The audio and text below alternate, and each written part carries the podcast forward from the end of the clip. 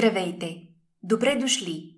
Аз съм Ина, а това е епизод номер 207 на Simple Bulgarian, подкаста за средно напреднали ученици, българи зад граница и чужденци в България, които искат лесно и бързо да упражняват български. Темата на днешния епизод е доста скъпа, но мисля, че ще може да си я позволим – Днес ще говорим за скъпоценни, полускъпоценни камъни и изразите в българския, които произлизат от тях. Не случайно заглавието на епизода е бижу. Бижу, вярвам, знаете какво значи, но все пак да си припомним, това е скъпоценно украшение точно от скъпоценен или полускъпоценен камък, а преносно казваме, че нещо е направо като бижу – когато то е много добре направено, много красиво и преди всичко ценно. Нека започнем от класиката сред скъпоценностите – самия диамант. На български имаме следния разговорен израз, с който характеризираме нещо, което има потенциал, който все още не е достигнат. Използваме израза нешлифован диамант – този израз може да се използва както към нещо, т.е. предмет, който не е обработен и е намерен просто по начина по който съществува в природата, но също така и то доста по-често използваме израза нешлифован диамант по адрес на даден човек, който очевидно има талант и е природно надарен, но този талант все още не е развит – Представете си човек, който има природна дарба да пее, но неговият глас все още не е обработен, не е ходил на музикален педагог или академия, така че за него казваме, че все още е нешлифован диамант. По-нататък, отново във връзка с диамантите, на български от думата брилянт идва и прилагателното брилянтен.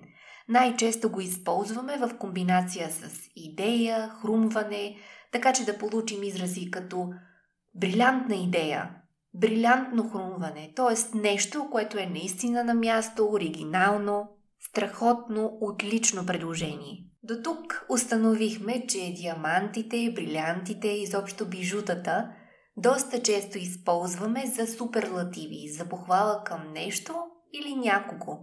Такъв е случая и със следващия израз, в който откриваме една перла – перла в короната е нещо, което е наистина изключително, най-висше качество, абсолютният номер едно в дадена категория. Точно този израз, перла в короната, чуваме често в света на индустрията или на услугите, когато даден производител говори за най-добрия си продукт или съответно най-добрата си услуга, окачествявайки я или го като перла в короната, т.е. при сравнение с останалите неща от портфолиото, това е наистина най-емблематичното, най-разпознаваемото и разбира се доста често най-скъпото. На български пък имаме синоним на думата перла и това е думата бисер. Тя също участва в един разговорен израз, който сякаш е по темата, така че ще го споделя с вас, но имайте предвид, че той е в съвсем различна посока. Ръстия бисери означава говоря оригинални, някой път странни, в известна степен интересни неща, доста често и смешни истории. За някого може да кажем, че ръси бисери, когато говори е такива неща, които се запомнят и определено са смешни. И нека да повторим какво научихме до сега. То беше, че нещо, което е скъпоценно, добре направено и важно за нас, може да наречем бижу, като нешлифован диамант определяме човек, който има природен талант, но все още не го е развил. Брилянтна идея или брилянтно хрумване е наистина страхотна идея, отлично хрумване. Перла в короната наричаме нещо, което е от най-добро качество, най-емблематичният продукт или услуга на даден производител – но разбира се не само в този контекст, просто го дадох като пример, за да се ориентираме. И не на последно място разбрахме какво е то да ръсиш бисери, да говориш смешни, интересни, оригинални неща, които се запомнят от хората. Иначе, в български язик скъпоценните и полускъпоценните камъни доста често ни служат и като сравнение за даден цвят. Сега ще ви дам три примера, които са наистина много характерни. Първият е за хора, които имат зелени очи, които наистина правят впечатление, които са красиви. За такива очи казваме, че са изумрудени очи.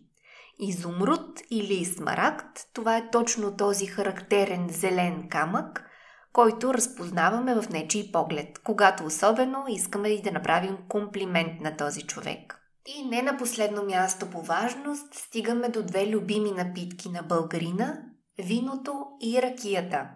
За да характеризираме техния цвят, когато той е особено хубав и приятен, използваме следните изрази. Рубинен цвят за виното, тъй като рубина, знаете, е ярко червен, и кехлибарен цвят, съответно за ракията. Отделно от всичко това, в България, вероятно и в други държави, отбелязваме годишнините от сватбата на едно семейство, точно с такива скъпоценни, полускъпоценни камъни, не само разбира се, но три примера, които бих могла да дам сега, са за годишнината от 30 години. Нея наричаме перлена сватба. Тази от 50 години е знакова и е известна като златна сватба. И ето пожелавам на повече от нас да стигнем до 60 години от сватбата. Това е така наречената диамантена сватба. Скъпи приятели, това беше всичко за днешния епизод. Благодаря ви, че бяхме заедно.